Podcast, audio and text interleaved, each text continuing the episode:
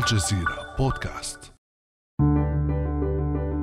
كلما اقتربت فترة الامتحانات تسارع الأمهات إلى إعداد ألذ الأطباق وأشهى الحلويات لأبنائهن. ومن أبرز العادات تقديم قطع الحلوى والشوكولاتة والعصائر المحلاة للطلاب قبل الذهاب إلى الامتحان. فقد ساد اعتقاد أن السكريات تساعد على التركيز وتنشط الدماغ لكن الأبحاث أثبتت العكس. تناول السكر أو السكريات الصناعية يسبب الخمول والنعاس وقد يضعف الذاكرة.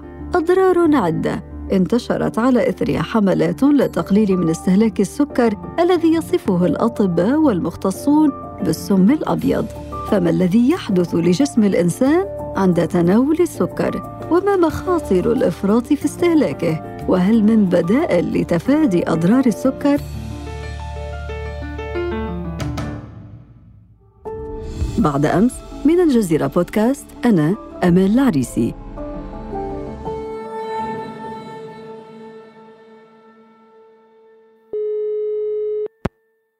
الحلقة تنضم إلينا الدكتورة ريما تيم من قسم التغذية البشرية بجامعة قطر. أهلا وسهلا بك دكتورة ريما. أهلا وسهلا فيكم. آه، نحب نقول لك صباحك سكر ولكن خايفة من السكر. آه، صباحكم آه، سكر إن شاء الله وكل أيامكم تكون حلوة. يا رب. بداية دكتورة ريما احكينا قصة السكر كيف بدأ استهلاكه وإنتاجه؟ طبعا السكر معروف منذ القدم يعني أنت بتحكي عن 2000 عام ماضيين آه، عن طريق الرومان والإغريق وبعدين هو عن أشهر شيء معروف أيامها قصب السكر وكانوا يستخدموه للعلاج بعدين انتقل للهند انتقل لشمال أفريقيا وصار متداول وصار عملية انتاج مثلا بمصر. موجود بكميات كبيرة قصب السكر بالأراضي الزراعية تبعتهم. بعدين لشمال أفريقيا بشكل عام. الهند من أحد المنتجين والمصدرين لقصب السكر. بعد بفترة صار إنه استخدامه كمان يعني لم يقتصر على العلاج فقط لا غير. بل امتد إنه يتم تحليه الأطعمة فيه. فبعام 1600 ل 1900 شهرت صناعة السكر. فتم استخلاص السكر من قصب السكر.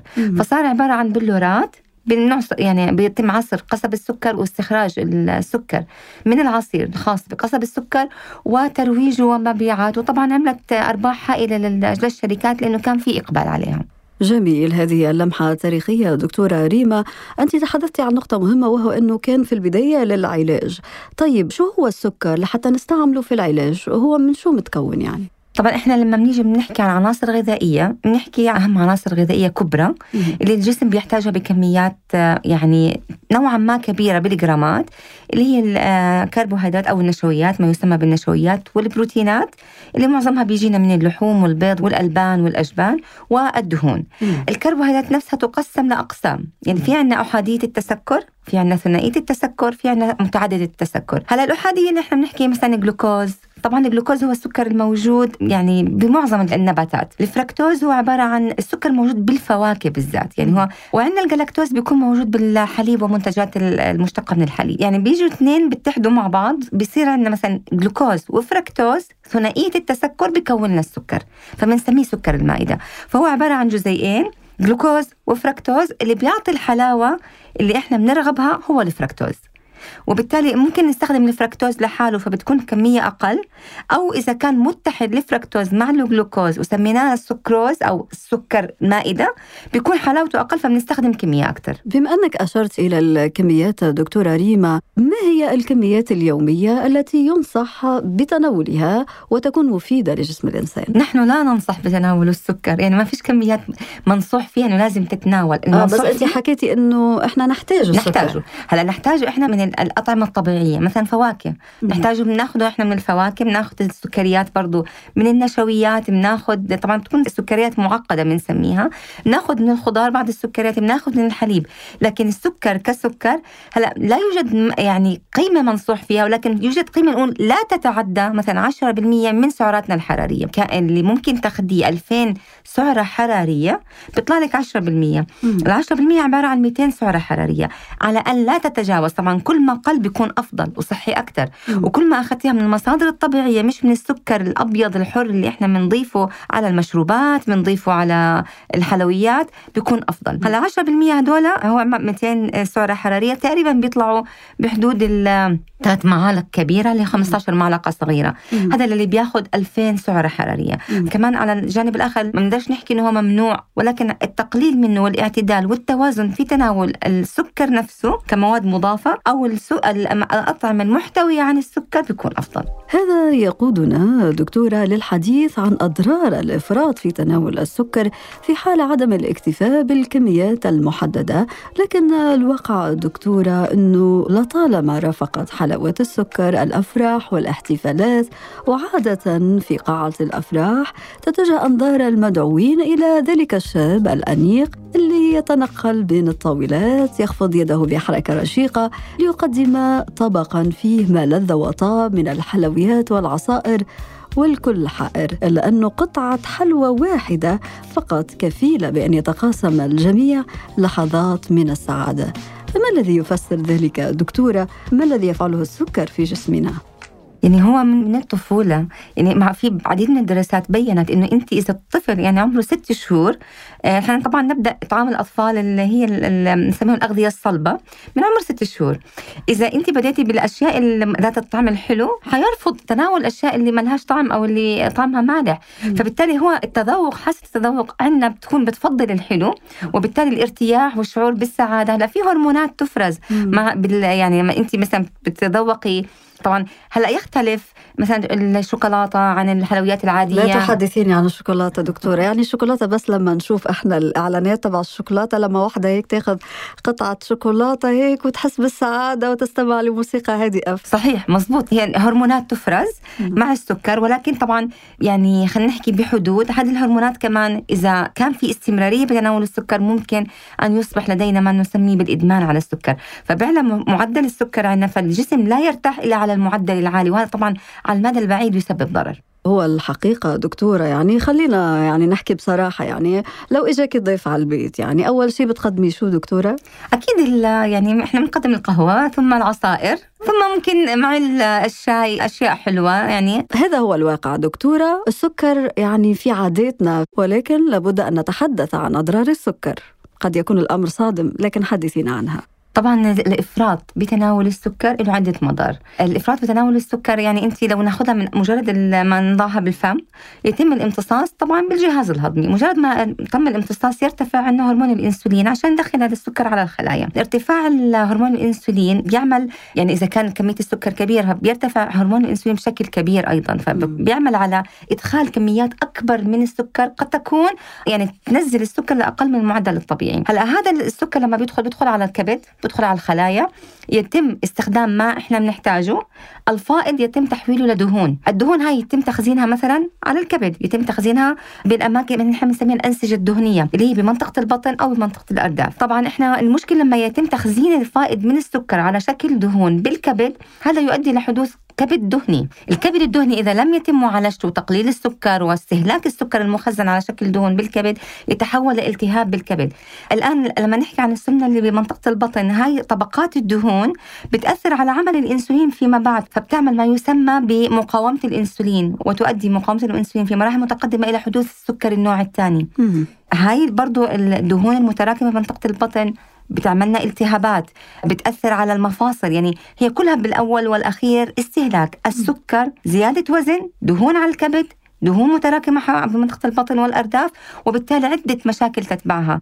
واللافت أيضا دكتورة إنه السكر كما إنه هيك يعمل هذا الشعور بالسعادة أيضا يؤدي إلى الاكتئاب. صحيح لأنه هو يعني هلأ إحنا حكينا بيرفع الإنسولين بيرجع السكر عشان يرتفع بالدم للمعدل الطبيعي بتفرز هرمونات أخرى هاي الهرمونات الأخرى هي اللي لما بتفرز بتؤدي يعني هم يسموهم الأندروجينز أو هرمونات الأندروجينز هذول اللي هم ممكن يعطوا شعور بالاكتئاب على المدى البعيد. يعني أنت في لحظه تناول السكر أنت سعيدة بس بعديها ممكن استمرارية تناول السكر تؤدي للاكتئاب طبعا بالاضافه لتسوس الأسنان عند الأطفال بالذات بالأطعمة اللي بتلتصق بالأسنان يعني مثلا زي اللي إحنا بنسميها هدول التوفة والأشياء اللي بتكون ملتصقة بتعطي مدة أطول لعملية تواجدها على الأسنان. فالطفل لما بيسكر الفم مثلا أثناء النوم بصير عملية تخمير. هذا التخمير بدوب الأسنان المينا تبعت الأسنان ويؤدي لتسوس الأسنان. كمان السكر بكمياته الكبيرة مع الدهون الموجودة بالأطعمة بيؤدي لحدوث حبوب أو عدم نضارة بالبشرة وحبوب الشباب اللي بتطلع عند الشباب عادة لما بيستهلكوا كميات كبيرة من السكر. فأنا لو بدي أعدل لك قديش ضرر الاستفادة ليست بكمل الضرر اللي بينتج عن تناول السكر. طيب أكيد إنه الكميات تناول السكر ليست مثل بعض دكتوره يعني الإنسان المريض وليس مثل الإنسان المتعافي. فبالتالي ما هي فوائد التقليل من السكر بالنسبة للإنسان الذي يعاني من أمراض أو الإنسان العادي يعني؟ الإنسان العادي إذا هو استمر على تناول السكر بكميات معتدلة. يعني كلوا واشربوا ولا تسرفوا الإسراف بأي شيء يعني أحيانا حتى بنحكي شرب الماء. مم. إذا أسرفتي فيه بيعمل مشاكل. نعم. يعني بيعمل تضخم بحجم الدم بيأثر على الدماغ ممكن يعمل زي تشوش. فحتى الماء اللي مهم جدا إذا شربنا بكميات أكبر بيعمل مشاكل. فبالتالي الاعتدال والتوازن هو أفضل. هلأ المريض حسب نوع المرض. يعني مثلا إذا أمراض قلب طب ما هي أسباب أمراض القلب. جزء كبير منها اللي هو التغذية غير الصحيحة. منها اللي هو تناول الدهون والكوليسترول وال الدهون المتحورة والسكر. يعني آه، هدول إحنا بننزل في مستويات السكر لأقل. مريض السكري نروح لإشي بنسميهم الأطعمة ذات مؤشر السكري المنخفض. يعني هم مش ممنوعين يتناولوا سكر ولكن السكر إحنا بنشرح لهم إنه حيرفع الإنسولين. إذا كان هو بيفرز إنسولين أو حتحتاج لكميات إنسولين أكثر أو حتحتاج لأدوية أكثر فأنت بغنى عن إنك تزيد الجرعات تناول أدوية أو الإنسولين آه، إنك تتناول كميات سكر عالية. فبالتالي كمريض يجب أن يأخذ حذره مثلا خصوصا الأمراض المرتبطة بتناول مثلا ارتفاع ضغط الدم. يعني في بعض الأبحاث وجدت أنه كمان حتى العنصر الغذائي اللي بيغذي خلايا السرطان الأساسي هو السكر. يعني مثلا تحكي عن بروتينات ما بتستفيد من خلايا السرطان. اللي بتستفيد منه خلايا السرطان اللي هو السكر. فإنه مريض سرطان يتناول كميات كبيرة من السكر هو بيشجع النمو السرطاني على أنه يكبر ويعني ينتقل لأماكن أخرى. هناك دراسة دكتورة ريما تحدثت عن أن الناس اللي تفرط في استهلاك وتناول السكر لا تعرف الطعم الحقيقي للفواكه والشاي. مثلا أقصد الطعم الأصلي يعني. يبدو أنه عمري راح أنا ومش عارفة شو طعم التفاح شو طعم الشاي شو طعم القهوة. صحيح؟ صحيح طبعا. كيف؟ لأنه أنت الإحساس بالسكر هو مستويات. فأنت لما يكون مستوى الإحساس تناولك للسكر عالي الأقل مش حتحسي تحسي فيه. يعني حيكون أقل من الانسان اللي ما بتناول السكر بنفس كمياتك أو بكميات أقل بتكون عادة. فإحنا بنسميها زي عتبة الإحساس بالسكر عتبة. إذا انت متعودة على إنه يكون السكر عالي فبالتالي الأقل مش حتحسي زي الإنسان اللي بيكون آه، بتناول سكريات أقل. فممكن يكون الحل إيش؟ عادة إحنا بنقول انزل بالسكر تبعك تدريجي. يعني إذا انت متعودة تاكلي تشربي شاي مثلا تحطي فيه معلقتين سكر بالكاسة. نعم. خليها معلقة ونص. بعدين معلقة بعدين نص معلقة بعدين إذا بتقدري تاخذيها بدون سكر ممكن تحسي بالطعم أفضل. يعني الانتقال من عالي سكر لقليل سكر حتى بيأثر على الجسم سلبا. فإحنا دائما بنقول سواء بدك تطلع اطلع تدريجي أو بدك تنزل انزل تدريجي. فحتى حلمات التذوق تبدأ بالإحساس بالطعم بشكل تدريجي. طيب بما أنك اقترحتي الآن أول الحلول خلينا نحكي على بقية الحلول وخاصة البدائل. الآن أنواع كثيرة من بدائل السكر. هل هي بالفعل تشكل بديل للسكر أم أنه لها أيضا أضرار أخرى؟ طبعا هي إحنا يعني بنعتبرها هي أنواع. في أنواع طبيعية مثلا زي النبتة في نباتات تكون هي أوراقها حلوة فممكن إضافتها على الشاي بتعطي حلاوة فهي طبيعي ما فيش أي مشكلة فيه حتى امتصاصه لا يؤثر على الإنسولين ولا على الهرمونات وبتكون حلاوتها مقبولة. جميل. وفي منها أشياء بتكون مصنعة. هلا المصنعة عادة يعني بينصح استخدامها كأنها دواء. بعض الدراسات وجدت ممكن هي نفسها على المدى البعيد بكميات كبيرة تسبب سرطانات أو أمراض أخرى. فإحنا بنحكي خليها للضرورة. اللي مثلا عنده مثلا سكري مضطر بحب الأشياء حلوة. يا إما زي ما حكينا قبل قليل إنه يا بينزل تدريجي وبيبدأ يتقبل الأمور بدون سكر ويعني يستمتع بالأكل أو بالحياة بالسكر أقل. يا إما بده يروح للمحليات الصناعية. في بعض المحليات الصناعية زي اللي بتشوفيها على هاي بتكون برضو محليات طبيعية لكن يتم تصنيعها بالمعمل. زيادتها عن حد معين ممكن تعمل مشاكل على الجهاز الهضمي. فهي يعني سلاح ذو حدين. في الختام دكتورة ريما هل وصف السكر بالسم الأبيض مبالغ فيه؟ لا مش مبالغ فيه. هو فعليا الناس اللي بتتناوله بإفراط. هو بيعتبروه سم قاتل. آه، بيعتبروا الملح برضه سم قاتل والدهون البيضاء سم قاتل. فبالتالي هم ثلاث أشياء إحنا دائما بنحاول نبتعد عنهم.